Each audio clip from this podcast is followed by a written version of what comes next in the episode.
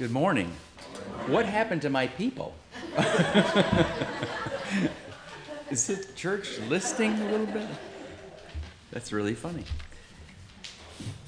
We know that we have passed from death to life because we love our brothers. Anyone who does not love remains in death. First John three fourteen. Um, it's obvious this morning that the pastor is not here, so that's probably not the text that you'll be preaching from, but um, by the way, thanks to George for stepping in this morning in Sunday school. He finished Pastor's uh, series on revival. Uh, excellent challenge to us this morning in regard to our walk and our growth in Christ. Um, so, number two there, the revival thing is not over, but over. Um, we want to remain uh, diligent in our in our thinking and striving for revival, but uh, that series is over, and Jared is going to step in and take my place um, this time, uh, and we're going to do studies in the confession. So, fresh start. You want to make sure, plan on your calendar, be here every Sunday morning, nine thirty, right where you're sitting, and we'll we'll have a good time around the of the Word together. Uh, studies in the Gospel of John resumes tonight at six p.m. Uh, that'll be me up front. Uh, we are in John chapter fourteen. We'll be starting around verse twenty or so and going through the end of the chapter, hopefully. So if you want to read that uh, before tonight, it'd be helpful. Choir rehearsal tonight at five o'clock. Mm, let's say no on that. It looks like a no. No, no choir rehearsal tonight. The baby bottle drive is on. So if you didn't get a bottle, take it home, fill it with loose change or dollar bills, and bring it back on Father's Day. Men's Bible study Tuesday, ten a.m. at the McLeods. Prayer meeting Wednesday at seven. And you see the note there on the church directory. Um, if you haven't, is their card still there somewhere? Yeah. Okay. So if you need one, get that, fill it out. Um, Pictures next week. Pictures next week. So, can we just give you a put your. What's that? Can we bring in our own pictures for you? So you don't have to do it? Yeah, you could. I guess email a picture to you. Yeah. Email a picture to George, I guess. Okay. But if you don't do that, comb your hair. Okay. One hair. Yeah. Um, acts and facts. And I also noticed uh, in the office, I think the uh, Days of Praise are also here in a box. They'll be out next week. They'll be out next week. They'll be out next week. Um, okay, what else have I missed? George's email. George's email? I don't know it. Post it. What's your email address, George? G S McLeod, M C L E O D, at charter m i dot net. Everybody got that? See me after the service. There you go. That's probably better. All right, scripture for meditation then this morning. Um, you want to change that? Sure. Uh, Luke seventeen, one through ten, I believe. Luke seventeen, one through ten. Okay, hang on one second.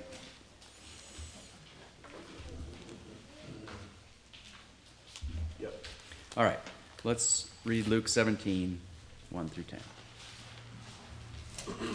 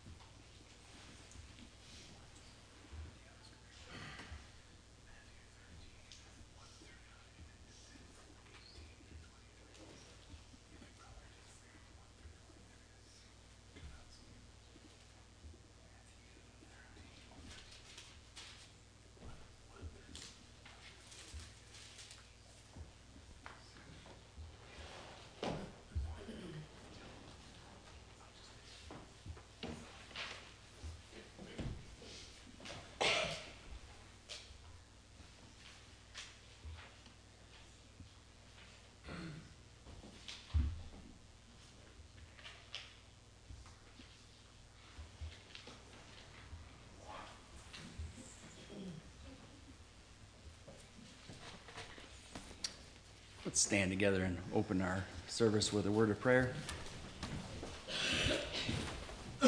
Dale, I can see you because there's nobody between us. Would you open for us?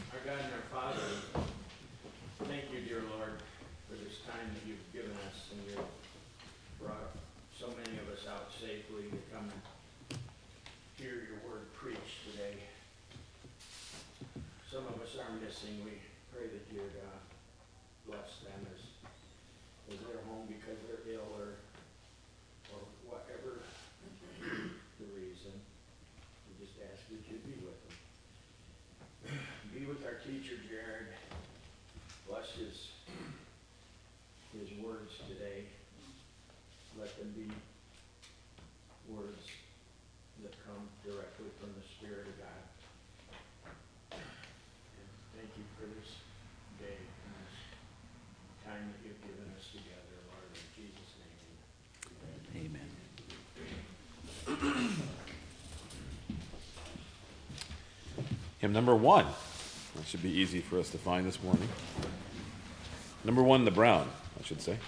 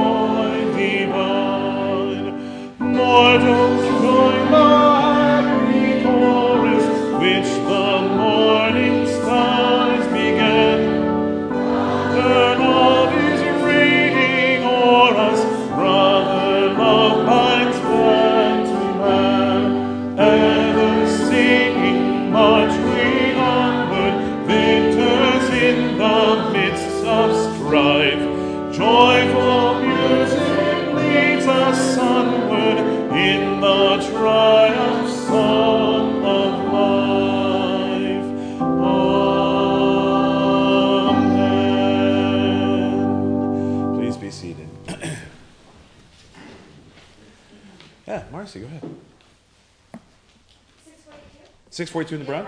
In the red. Okay. six forty-two. six forty-two in the red.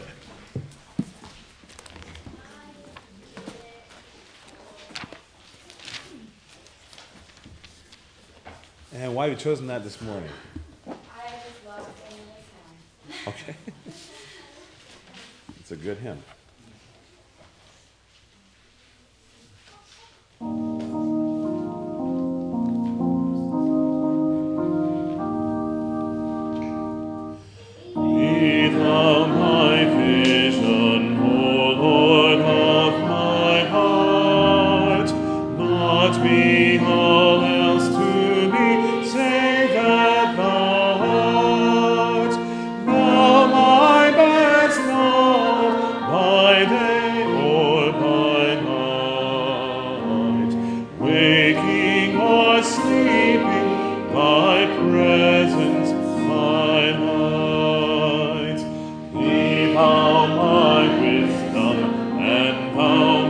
true word. I ever with thee, and thou with me, Lord. Thou my great Father, I thy true Son. Thou in me dwelling, and I with thee one. Thee thou my battle's shield, sword for my fight. Thee thou my dignity, thou my delight. Thou my sole shelter, thou my high tower. Raise thou me heavenward, O power of my power. Riches I heed not, nor man's empty praise. Thou mine inheritance, now and always. Thou and thou only, first in my heart. I, King of heaven, I treasure thou art. I, King of heaven, my victory won. May I reach heaven's joys, all bright and sun. Part of my own heart, whatever befall, still be my vision, O ruler of all.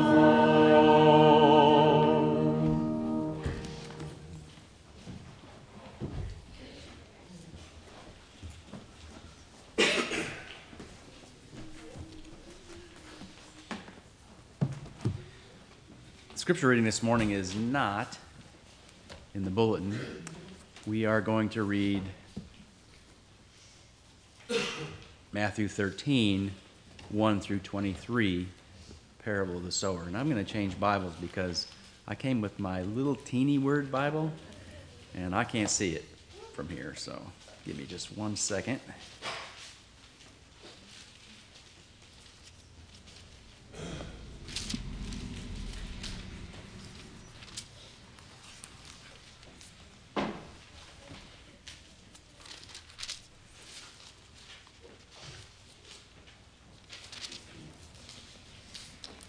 Okay, stand with me, please.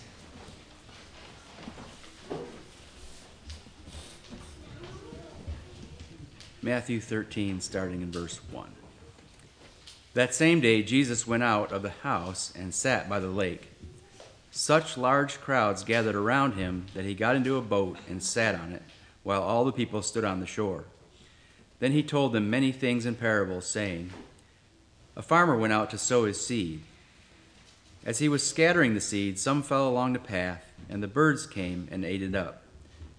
Some fell on rocky places where it did not have much soil. It sprang up quickly because the soil was shallow. But when the sun came up, the plants were scorched, and they withered because they had no root. Other seed fell among thorns, which grew up and choked the plants. Still other seed fell on good soil, where it produced a crop, a hundred, sixty, or thirty times what was sown. He who has ears, let him hear." The disciples came to him and asked, "Why do you speak to the people in such parables?" He replied, "The knowledge of the secrets of the kingdom of heaven has been given to you, but not to them. Whoever has, whoever has will, whoever, excuse me, whoever has will be given more, and he who ha- will have abundant have an abundance.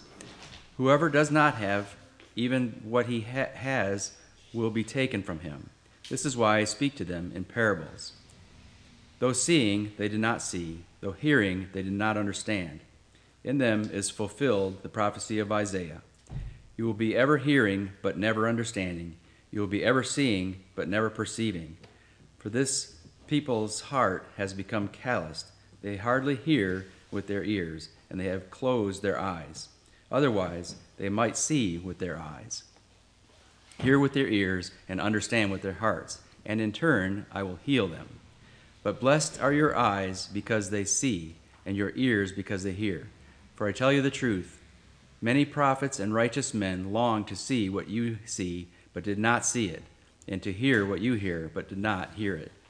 Listen then to what the parable of the sower means. When anyone hears the message about the kingdom and does not understand it, the evil one comes and snatches away what is sown in his heart. This is the seed that was sown along the path. The one who received the seed that fell on rocky places is the man who hears the word and at once receives it with joy. But since it has no root, it lasts only a short time. When trouble or persecution comes because of the word, he quickly falls away. The one who received the seed and fell among, the one who received the seed that fell among the thorns is the man who hears the word, but worries of his life and the deficiencies of wealth choke it, making it unfruitful. But the one who received the seed that fell on good soil is the man who hears the word and understands it. He produces a crop yielding a hundred, sixty, or thirty times what was sown. I ask that the Lord would bless his word.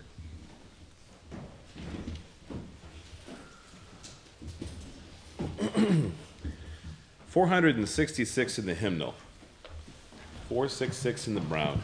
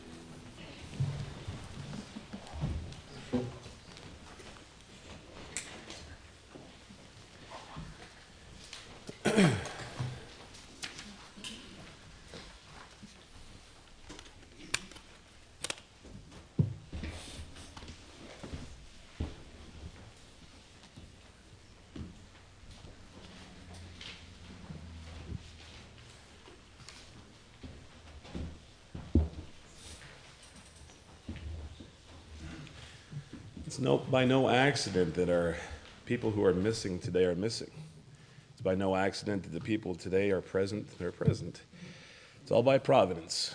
Okay, we have a missing half. We don't mean to neglect those of you that are holding down the fort over there, but it's obvious this morning that we're missing some and missing, of course, our pastor. But God doesn't do things on accident. He does things always on purpose. There is always a reason for his actions, and they're always good reasons. And we sometimes, we're going to talk about this today, but we sometimes can't see the good in the things that he does. But he tells us in his word, everything he does is good, number one, whether we perceive it to be or not, and number two, it's for the good of his people. So if that's true, and God's word says that it's true, then we ought to take great comfort in that, even when we are on our sickbed and can't be here, or even by God's providence that we are here. There's a purpose in all things. So let's have a word of prayer. Pray for me also. I uh, providentially had a short night, too. That wasn't nearly as rough as my father's, uh, but I can do all things through Christ who gives me strength. So pray for me as, as I pray for us, too. Father in heaven, we are thankful for your word. It has brought us to you. We thank you for Jesus Christ, who has secured for wicked sinners a place within the family of God, a position, Lord, that was that is better than where we started from, even as your creation. How much more do we gain through the sacrifice of our Savior? We can't even calculate. But we are thankful for that position now, Lord. We ask that you would be this morning with those who could not be with us, those who are sick. Thank you for each one that you've brought out here. And we thank you, Lord, for the truth that we've just spoken about, that everything on this planet is by design. Everything that transpires in this created universe of yours is by your design. There's not a molecule or an atom that escapes your notice. All of it obeys you. So we pray, Lord, this morning as we look into your word, uh, that you will bless us. Strengthen us by your Spirit, not only to, to deliver the message, but also, Lord, to hear it, to receive it. And that, Lord, through your Spirit, we would be people who embody and do what we hear and learn. We ask for your Spirit to be upon us today, and we ask that in all things the Lord Jesus Christ would be elevated and magnified. We ask this all in his precious name. Amen. Have you ever spent time with a brother or sister in the faith who seemed to have an incredible grasp of the knowledge of God, but didn't live like they had any idea of who God was? Or have you spent time with a good Christian friend who was struggling with a particular sin, but couldn't seem to let it go? They may know all the texts of Scripture that instruct them what to do, and the dangers of continuing in said sin, and the responsibility of a child of God to expunge sin from their lives, and yet they continue. Worse yet, have you encountered people who knew the before-mentioned things and not been aware that they were involved with that sin? Or how about the person in God's family who has been saved from a life of wretched, self-destructing sin, and yet would not witness to others lost in sin of the tremendous grace of the Lord Jesus Christ, grace that they had experienced firsthand? It's possible. I have met people like this, and I have been like this myself. In Christian circles today, there seems to exist a dichotomy between what is believed with the heart and what is done with the body. There is a tremendous deficit between the knowledge of God that we have attained from the Spirit's teaching and the functionality and the import of that knowledge upon our day-to-day lives. We know so much more than what we put into practice. Such a deficit brings up some good questions. Why are we given knowledge about God?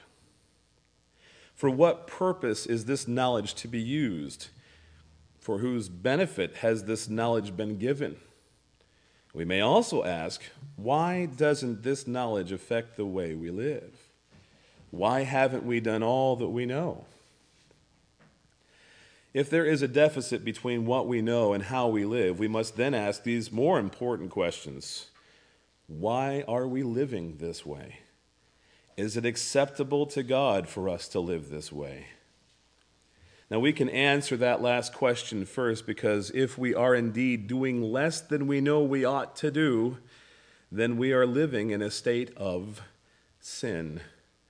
Living in a state of constant sin is entirely unacceptable to God for his children. And the first question concerning why we live this way is much more difficult to answer, but we'll attempt to learn the truth about ourselves, at least in part, today. I would like us to look at the topic of being ineffective for Christ.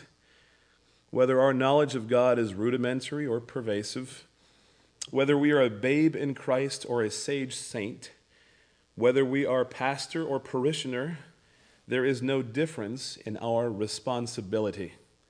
We are commanded, all of us by God, to use what we have been given for the edification of his kingdom. God has given us everything that we are and have, so that everything that we are and have under our supervision must be used in his service. When we do not use all that we are and have for the building up of the kingdom of God, we are being ineffectual. Being ineffectual is the last thing we want to be in service to Christ. The responsibility of the gospel, our first point. So how are we ineffective for Christ? Well, one of the first and most important ways that we can be ineffective is that we do not spread the gospel. And by doing so, we do not increase the kingdom of Christ. And to illustrate this point, I would like us to consider what we have already read, the parable of the sower. This parable is probably very familiar, uh, familiar text to all of us. And I believe that some of the more familiar texts of the Bible sometimes tend to somehow lose meaning to us, not because the Word of God is impotent, but rather because we, the listeners, believe we have learned all that we can from a particular text and therefore turn a deaf ear to the whisperings of the Spirit. I would like us to look again at Matthew thirteen and look at it a little differently today. I want us to focus on the third soil outlined in Jesus' parable. In verse twenty-two of Matthew thirteen, it reads, "The one who received the seed that fell among the thorns is the man who hears the word, but the worries of this life and the deceitfulness of wealth choke it, making it unfruitful." The first thorn that Jesus describes is the thorn of the worries of this life. Notice first and foremost that this thorn is a very, very large thorn. The worries of this life are many. We worry about everything we possibly can. What's going to happen today at work? Will I get fired or laid off? How am I going to support my family? What if I get sick? What if I die?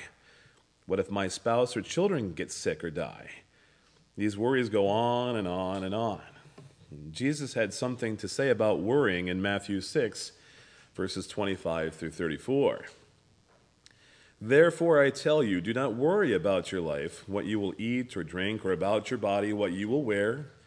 Is not life more important than food, and the body more important than clothes? Look at the birds of the air. They do not sow or reap or store away in barns, and yet your heavenly Father feeds them. Are you not much more valuable than they?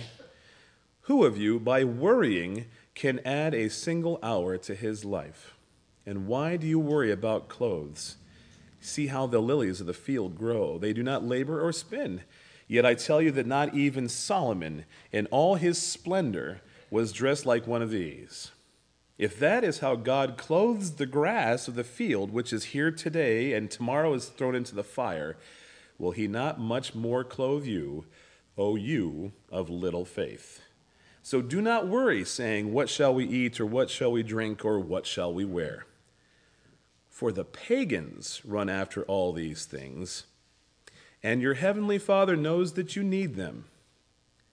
But seek first his kingdom and his righteousness, and all of these things will be given to you as well.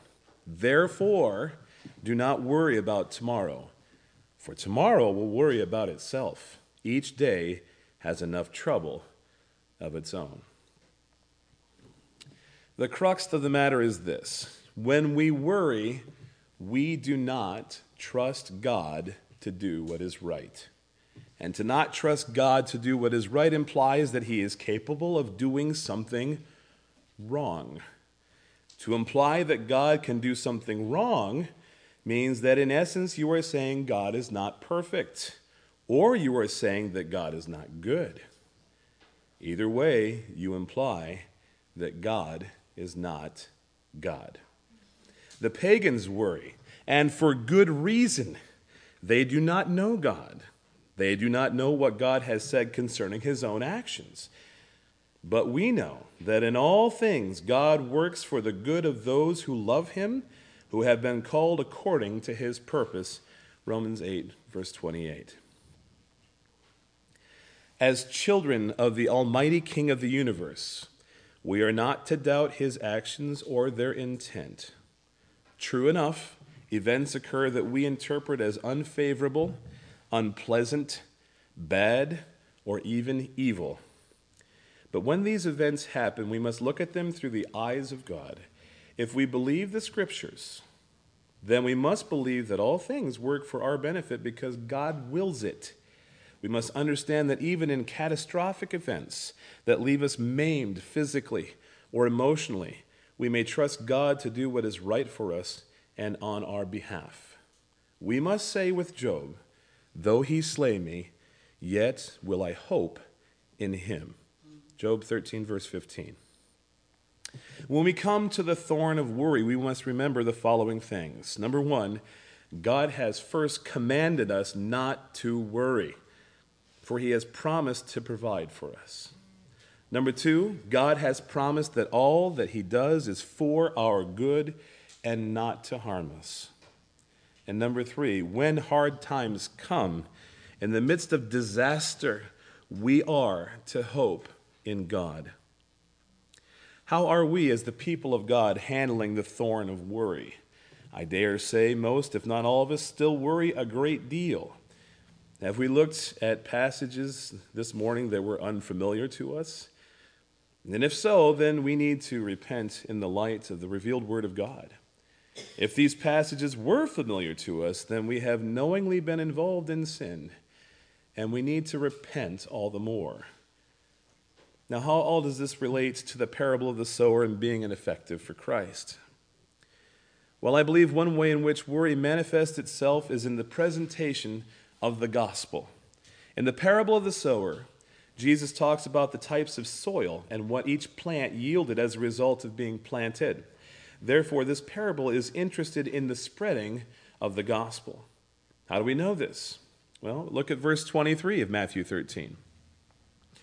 "But the one who received the seed that fell on good soil is the man who hears the word and understands it. He produces a crop yielding a hundred, sixty, or thirty times what was sown." You see, the reason the seeds are sown in the first place is so a, so a plant may grow to maturity and produce more of its kind. I believe we often focus on the kinds of people the different types of soil produce rather than on the purpose as to why the seed was sown in the first place. Jesus expects a crop of thirty, sixty, or one hundred times what was sown, and that is a pretty tall order. And we will not produce this kind of crop if we are bogged down with worry. Go with me to Matthew twenty-five. And let's start our reading at verse fourteen. Matthew twenty-five, starting at verse fourteen. You probably know this passage very well as, as well. Matthew twenty-five, verse fourteen, and it says, "Again, it will be like a man going on a journey who called his servants and entrusted his property to them. To one he gave five talents of money, to another two talents, and to another one talent, each according to his ability. Then he went on his journey. The man who had received the five talents went at once and put his money to work and gained five more. So also the one with two talents gained two more. But the man who had received one talent went off, dug a hole in the ground, and hid his master's money. After a long time, the master of those servants returned and settled accounts with them. And the man who had received the five talents brought the other five. Master, he said, you entrusted me with five talents. See, I have gained five more. His master replied, well done, good and faithful servant. You have been faithful with a few things. I will put you in charge of many things. Come and share your master's happiness. The man with the two talents also came. Master, he said, you entrusted me with two talents. See, I have gained two more. His master replied, well done, good and faithful servant. You have been faithful with a few things. I will put you in charge of many things. Come and share your master's happiness. Then the man who had received the one talent came. Master, he said, I knew that you are a hard man, harvesting where you have not sown and gathering where you have not scattered seed. So I was afraid and went out and hid your talent in the ground. See, here is what belongs to you. His master replied, you wicked, lazy servant. So you knew that I harvest where I have not sown and gather where I have not scattered seed. Well then, you should have put my money on deposit with the bankers so that when I returned, I would have received it back with interest. Take the talent from him and give it to the one who has the ten talents. For everyone who has will be given more, and he will have an abundance. Whoever does not have, even what he has will be taken from him. And throw that worthless servant outside into the darkness, where there will be weeping and gnashing of teeth. Often this passage is used to help us gain perspective on utilizing our spiritual gifts and the servants of the Lord. But tell me, what greater spiritual gift have you received apart from your salvation? Was not the gospel entrusted to you on the day you first believed? What then have you done with this gift from God? Have you put this talent to work, as the two faithful servants did in the parable, returning two hundred percent of what was given to them, or have you buried it deep within yourself, where no one can find it? And let's analyze for a moment what could be bogging us down with worry in regards to the presentation of the gospel. A person may worry about what people think about them being a Christian. Up until now, this person has remained silent with regard to spiritual things for fear that others may look down upon them or disregard them. These people are ashamed of their adopted family. They are ashamed of their brother and Savior, Jesus Christ, who bled on a wooden Roman cross to procure their salvation. And Jesus is quite specific about people being ashamed of him. If anyone is ashamed of me and my words in this adulterous and sinful generation, the Son of Man will be ashamed of him when he comes in his Father's glory with the holy angels. Mark eight, verse thirty-eight. And maybe it's the message of the gospel that makes people worry. Well, that's relatively easy to fix. We'll just change the gospel so it's less offensive for people to hear. That way we won't have to worry about rejection or harsh responses from people when we witness. People who worry about the offense of the gospel are really ashamed of the gospel. And Romans one, verse sixteen says, I am not ashamed of the gospel, because it is the power of God for the salvation of everyone who believes. Brethren, don't you see that for us to be in worry and to be ashamed of the way in which God has ordained for his kingdom to be advanced is really a mark of cowardice?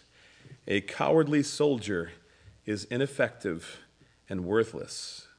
If we are to be effective for Christ, we must not worry about what others may think of us. We must not worry about how people will react to the gospel.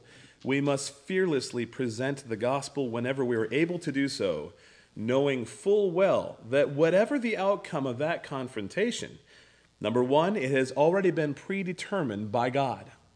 Number two, it is part of his master plan to bring sinners unto himself. And number three, in being part of all things, it is for the good of those who love God.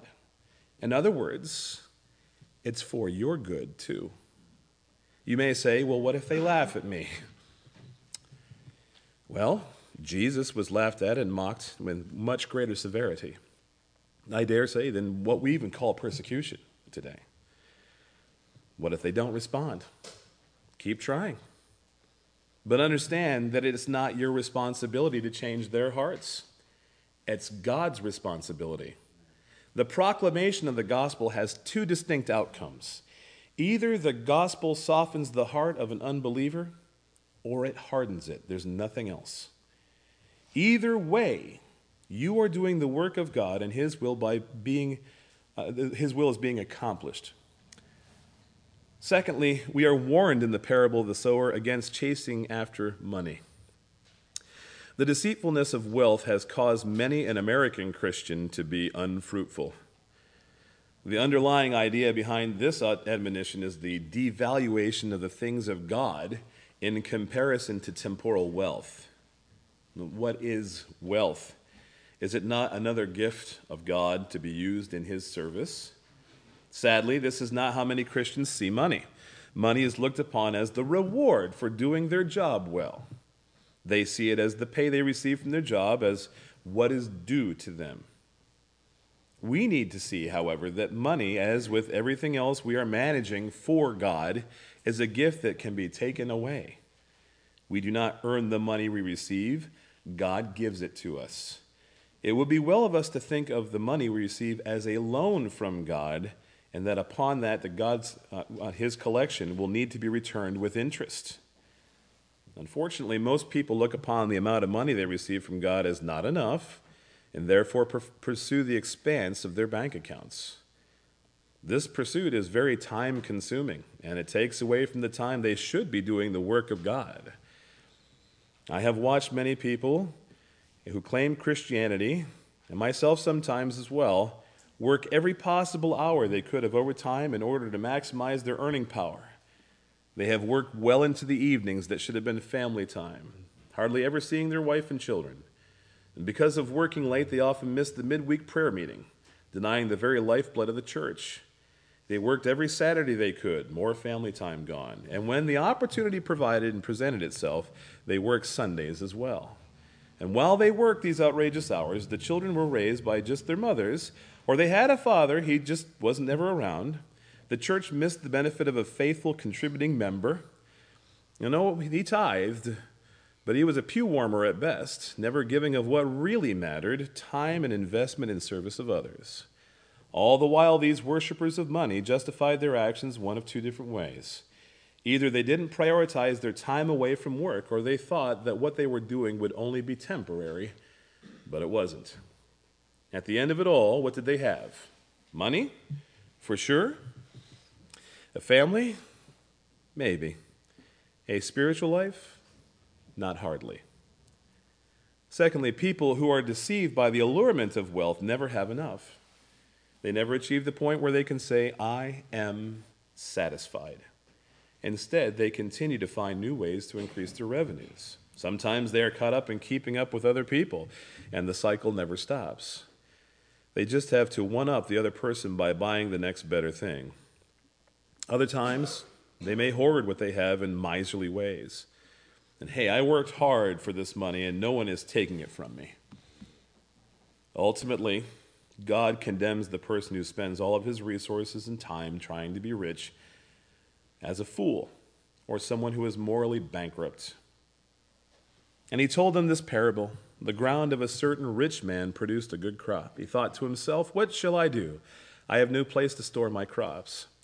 Then he said, this is what I'll do. I will tear down my barns and build bigger ones, and there I will store all my grain and all my goods.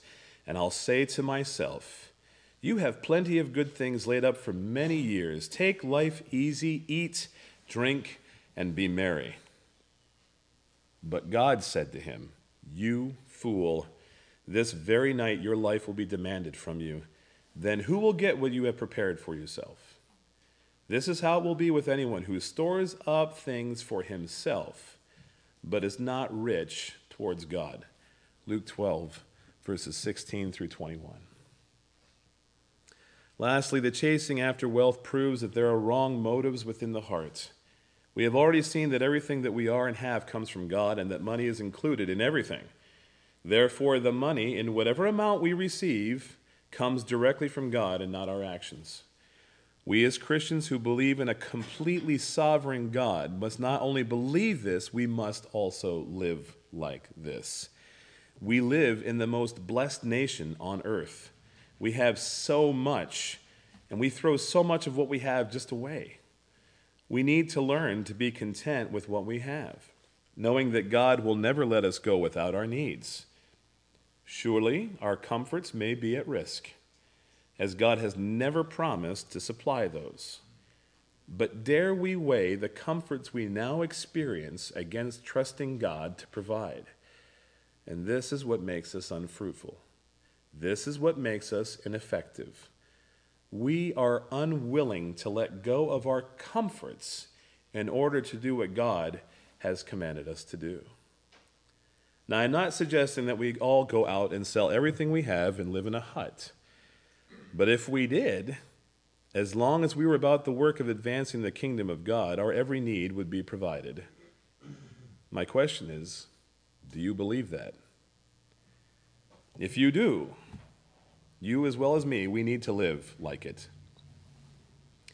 I want to take a break for just a moment to say that not every wealthy Christian is ineffective for Christ, not in the least. The gift of wealth and resources should be looked upon as a spiritual blessing, and as such, used for the advancement of God's kingdom. And there are Christian people who view wealth in this attitude. They spend of their blessings liberally. They give to the needs in and out of the church. And by doing so, they invest in the kingdom of God and earn a return of interest, not in money, but in people for the Lord. Wealth is deceitful. The pursuit of it takes our energies away from the Lord's work and profits us nothing eternally in the end. When in the pursuit of riches, we are ineffective for Christ. Although we are going to look at the warnings to the churches in Revelation more closely a little later, the problems of the church of Laodicea fit into this section of the message. In the book of Revelation, chapter three, verse fourteen, and following, it reads, "To the angel of the church in Laodicea write, these are the words of the Amen, the faithful and true witness, the ruler of God's creation. I know your deeds, that you are neither cold nor hot. I wish you were either one or the other. So because you are lukewarm, neither hot nor cold, I am about to spit you out of my mouth. You say, I am rich, I have acquired wealth and do not need a thing. But you do not realize that you are wretched, pitiful, poor, blind, and naked. I counsel you to buy from me gold refined in the fire, so that you can become rich, and white clothes to wear, so that you can cover your shameful nakedness, and salve to put on your eyes, so that you can see. Those whom I love I rebuke and discipline, so be earnest and repent." And here we see the extent of the deceitfulness of wealth. This church was wealthy, and yes, God provided their wealth. But despite their great financial holdings, they were blind to see that they were spiritually bankrupt. They had taken comfort in the temporal things of this world and had ceased their activities for Christ. The call of Christ to this church is the same to those of us who have personally fallen into this trap. Repent and reprioritize your life. Invest in Christ. Deposit all that you have, your time, your energy, and your passion into Christ. Then and only then will we indeed be rich. Let us look at one more example of our responsibility to share the gospel and be effective for Christ. Ezekiel was one of the prophets God employed to preach his word of repentance. In Ezekiel three, verses seventeen and eighteen, we read that God told Ezekiel concerning his responsibility, "Son of man, I have made you a watchman for the house of Israel. So hear the word I speak and give them warning from me. When I say to a wicked man, you will surely die, and you do not warn him or speak out to dissuade him from his evil ways in order to save his life, that wicked man will die for his sin, and I will hold you accountable for his blood." In a very similar manner, we have been given the same mandate. We have received the word of God, and we are charged with speaking what God has revealed to us to others in order to warn them of the coming judgment. And according to this passage, God held Ezekiel accountable for any time he should have spoke, but didn't. Have we been commissioned like Ezekiel? Surely we have. Therefore, go and make disciples of all nations, baptizing them in the name of the Father and of the Son and of the Holy Spirit, and teaching them to obey everything I have commanded you, and surely I am with you always to the very end of the age. Matthew twenty-eight, verses nineteen and twenty. Brethren, I dare say our commission is much more expansive than what Ezekiel was commissioned to do. And how are we doing? Do we view the world as our commission? Maybe we have focused too keenly on the world as a whole, concerning ourselves with the global mission projects, all the while neglecting the lost souls who live right next to us. Brethren, we have a responsibility to speak concerning the hope that lies within us to all people, whether they listen intently or cover their ears. And who are we to speak to? We are to speak to everyone we can. What greater subject in earth can we find to talk about other than where a person is going to spend eternity? Do we believe in a sovereign God? Certainly we do. Then the people who we live next to, totally unregenerate as they may be, have been placed there for a purpose. Subsequently, every seemingly impromptu meeting we have with people we bump into on the street, at work, in the supermarket, et cetera, they've all been planned by God. And what is God's plan? God is concerned with the building of his kingdom. His plan is to bring people into his family as adopted children from every tribe and nation. And he has planned to use us as the means to accomplish this task. Therefore, we must view these seemingly random encounters as actual appointments from God that he has made for us to do what he desires of us. Romans ten, fourteen and fifteen reads, "How then can they call on the one they have not believed in? And how can they believe in the one of whom they have not heard? And how can they hear without someone preaching to them? And how can they preach unless they are sent? As it is written, how beautiful are the feet of those who bring good news." Brethren, we have been sent to preach the good news. Let us be about the business of the Lord. Secondly, I would have us look at the warnings to the churches in the book of Revelation. The reasons for these churches being admonished are still alive today. In Revelation two, verses four and five, the church of Ephesus was chastised for forsaking their first love. Verse four reads, "You have forsaken your first love. Remember the height from which you have fallen. Repent and do the things you did at first.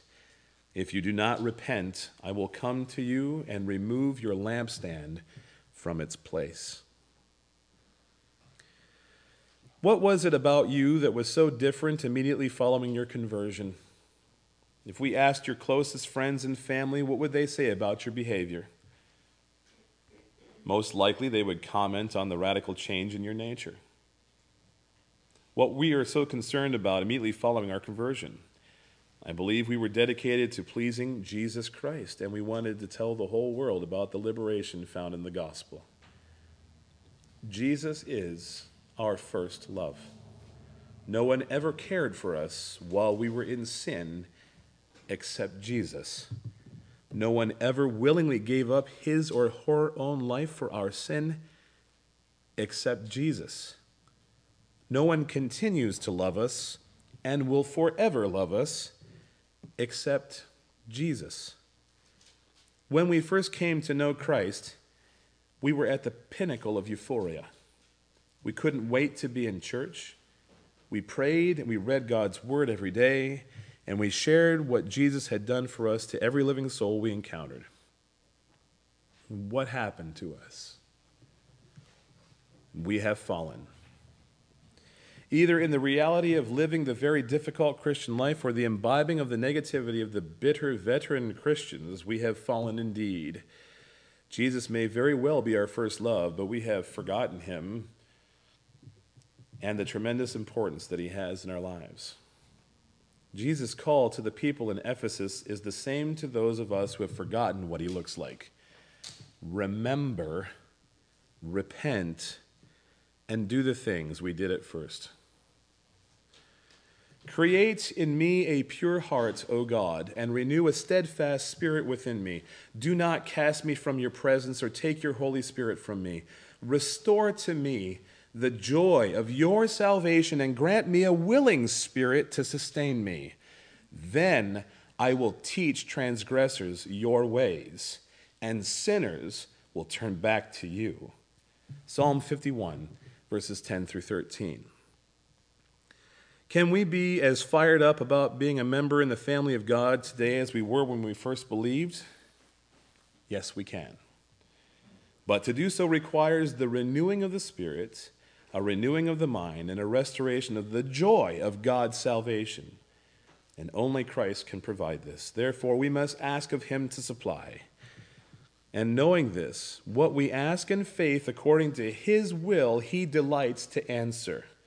And I'll say this as well, this doesn't happen in a vacuum.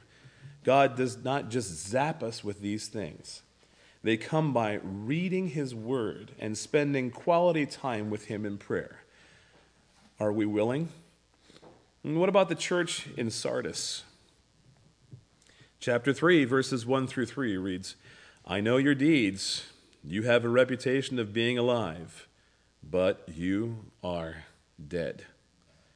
Wake up, strengthen what remains and is about to die, for I have not found your deeds complete in the sight of my God.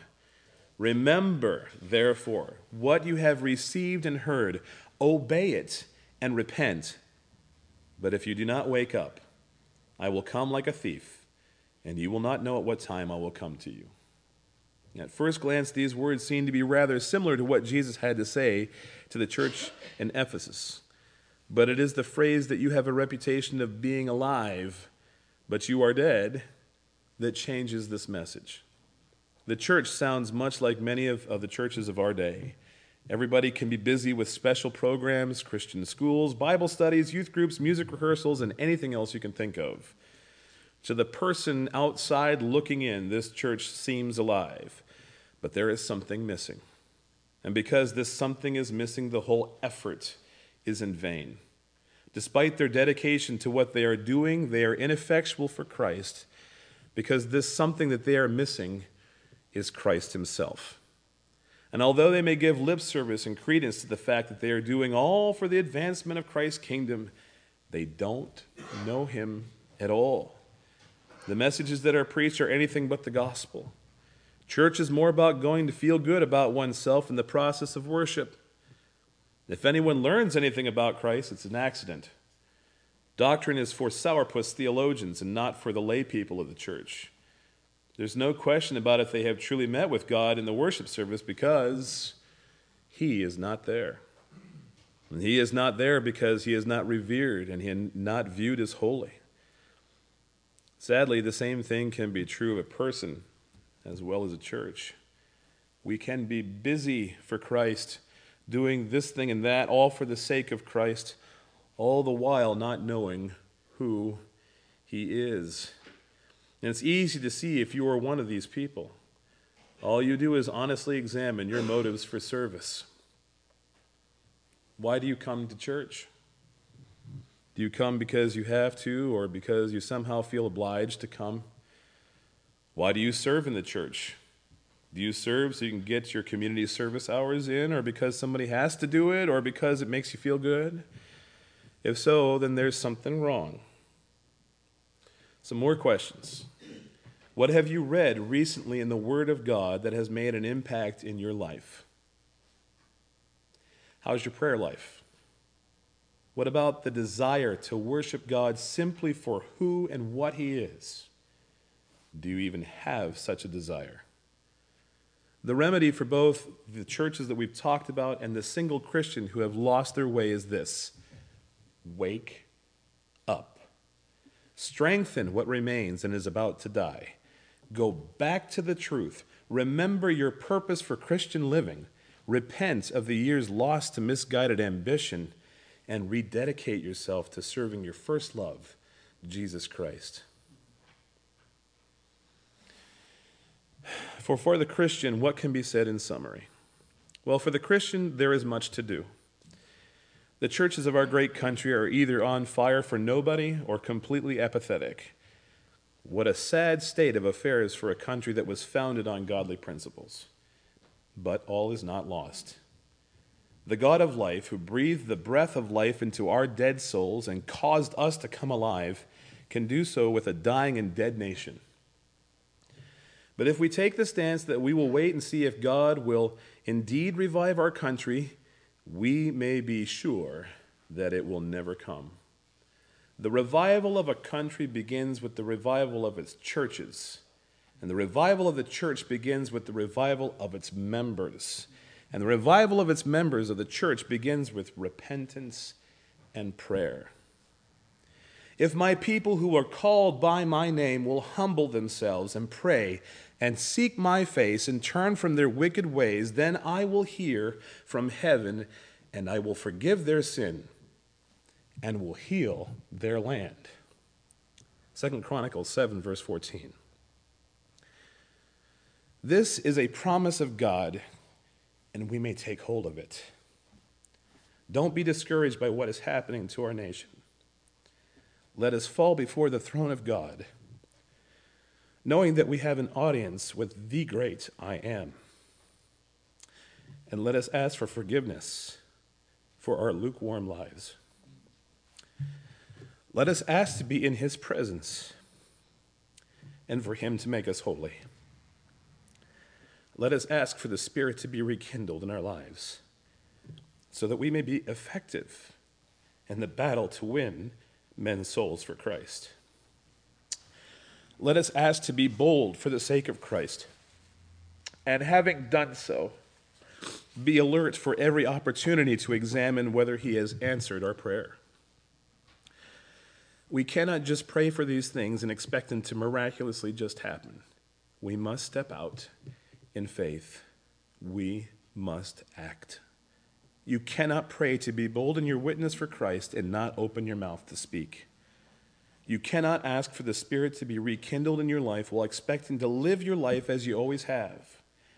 You cannot ask to be holy and to be in the Lord's presence while you actively are holding on to your sin. You cannot ask for forgiveness of your sin if you have no intention of putting this sinful nature to death. Brethren, faith without works is dead. We know so much theology, especially those of us who have been blessed to be under the excellent instruction of godly pastors. We know so much, but we do so little. If we would only do what we know, imagine how effective for Christ we would be. Let us renew our commitment to take up our cross daily and follow Jesus Christ. And for those of you who don't know Christ this day and have no desire to be effective for Christ, you have sat here this morning and listened to me drone on and on about something that you regard as foolishness.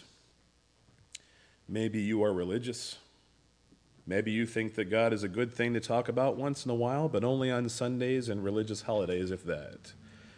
You may believe that Jesus Christ was a good man and a good moral teacher, but that's about it. You certainly don't believe that you need him as your Savior. After all, you've lived a pretty good life. You're not a murderer, a rapist, adulterer, or whatever. And if there indeed is a God, he will allow you entrance into his kingdom because you're not as bad as a whole lot of other people. Let me ask you a question. Where did you come up with those concepts of God and yourself? Did you get them from the Bible, God's infallible word? Certainly not. You've come to those conclusions about God and yourself on your own. And you have made for yourself, you've made yourself the authority concerning the nature and character of God and your relationship to him. If God indeed exists, it would be ludicrous to assume that he is going to function by the misconceptions of his character by one of his creations. The Bible is the inerrant word of God. If you want to speak about God and your relationship to him, listen first to what he has to say about himself and you. First, God is holy. Revelation fifteen, verse four. Who will not fear you, O Lord, and bring glory to your name? For you alone are holy. All nations will come and worship before you. Holy, amongst other things, means separated. God is separated from sin. The earth and everything in it is cursed by sin. God cannot abide sin because sin is active rebellion against him. Secondly, you are a sinner. That is, you sin every day, and you are in a state of rebellion against God. As a sinner, you are separated from God. Romans three, verse twelve says, all have turned away. They have together become worthless. There is no one who does good, not even one. Or later in chapter twenty-three, for all have sinned and fall short of the glory of God. Third, God is just and always punishes sin. Subsequently, he will punish your sin. Revelation fifteen, verse three, great and marvelous are your deeds, Lord God Almighty. Just and true are your ways, King of the ages. Second Thessalonians one, verse eight, he, that is God, will punish those who do not know God and do not obey the gospel of our Lord Jesus. They will be punished with everlasting destruction and shut out from the presence of the Lord and from the majesty of his power. Fourth, either you will pay the price for your own sin with your own never-ending torment in hell, or the penalty for your sin will be paid for by the atoning work of Jesus Christ. Either way, your sin will be punished. The plan of salvation is this: God sent his only Son to redeem a wicked and rebellious people for himself. There was no coercion or special thing about those he chose to save, other than it pleased him to save those he wills to save. Jesus Christ lived the life that none of us can live, a holy and perfect life. He never sinned. He couldn't. He was God. Yet God made him who had no sin to be sin for us, so that in him we might become the righteousness of God. Second Corinthians five, verse twenty-one. And what that means is that Jesus Christ paid the penalty for the sins of his people by his work on the cross. When he gave up his perfect life and spilled his perfect blood, God the Father accepted this payment for all of the sins of his chosen people, past, present, and future. Because Jesus followed the will of the Father, obedient unto death, he raised him from the dead and seated him in the highest station in heaven. That means that you don't have to die for your sin. The Word of God says, if you confess with your mouth Jesus is Lord and believe in your heart that God raised him from the dead, you will be saved. For it is with your heart that you believe and are justified, and it is with your mouth that you confess and are saved. As the Scriptures say, anyone who puts trust in him will never be put to shame. Romans ten, verses nine through eleven. Today, if you hear his voice calling to you to come to him, don't put it off. For God has also said in Genesis six, verse three, my spirit will not contend with man forever. Right now, if you hear his voice calling to you, repent of your sins and ask Jesus Christ to come into your life to be your Savior. And he has promised that he will. Let's pray. Father in heaven, what a great Savior we have. And we are thankful for him and your plan of salvation.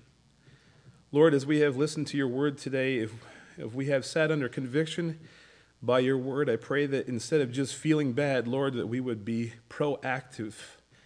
And that, Lord, that you will grant us repentance, turn us around from the direction that we are heading. Lord, help us also remember that it's never too late to obey until we're taken from this planet. And so while we have today, Lord, I pray that your people will repent and that we will turn and that we will be effective for the kingdom and that we will remember. our first love. We thank you for that love that we experience as your adopted children. We ask your blessing upon our time. In Jesus' name, amen. two eighty-four in the Brown Hymnal. two eighty-four.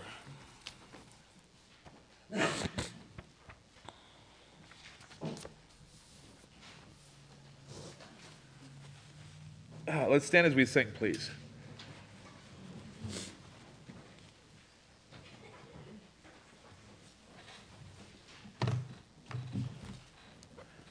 Church that truly loves one another as a church where the Spirit is evident. Do we agape one another? I pray that we do.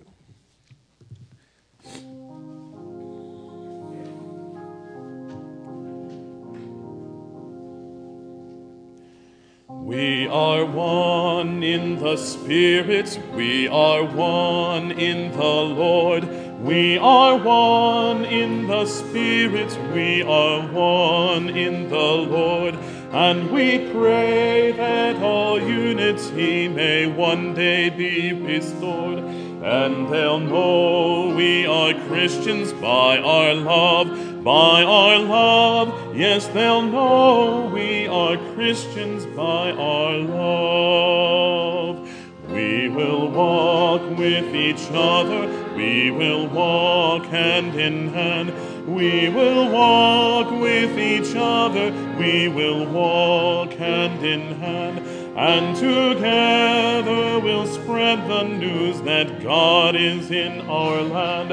And they'll know we are Christians by our love, by our love. Yes, they'll know we are Christians by our love. We will work with each other, we will work side by side. We will work with each other, we will work side by side. Guard each one's dignity and save each one's pride. And they'll know we are Christians by our love, by our love. Yes, they'll know we are Christians by our love. All praise to the Father, from whom all things come, and all praise to Christ Jesus, his only Son, and all praise to the Spirit, who makes us one. And they'll know we are Christians by our love, by our love. Yes, they'll know we are Christians by our love. Amen. George, will you close us in prayer today? Father, as we began this morning, now we did so, with, Lord, with the idea and the concept uh, that none, none of these things happen by chance, but that you're behind it all. Thank you for the message that you brought to us, Father. We know that the Spirit is among us and that he is working in our souls. And we ask, God, that you would continue to convict and convince us of what it takes for us to serve you as children. Lord, how we pray thy blessing be upon this day. We look forward, Lord, to again coming into your house tonight. And uh, we pray that you would be with our brother. Pray that uh, indeed uh, uh, you might be honored by what we learned tonight from your word. Now go with us as we travel to our different destinations, and bless us, Father, until we return in your house. We ask this in Christ's name. Amen. Amen.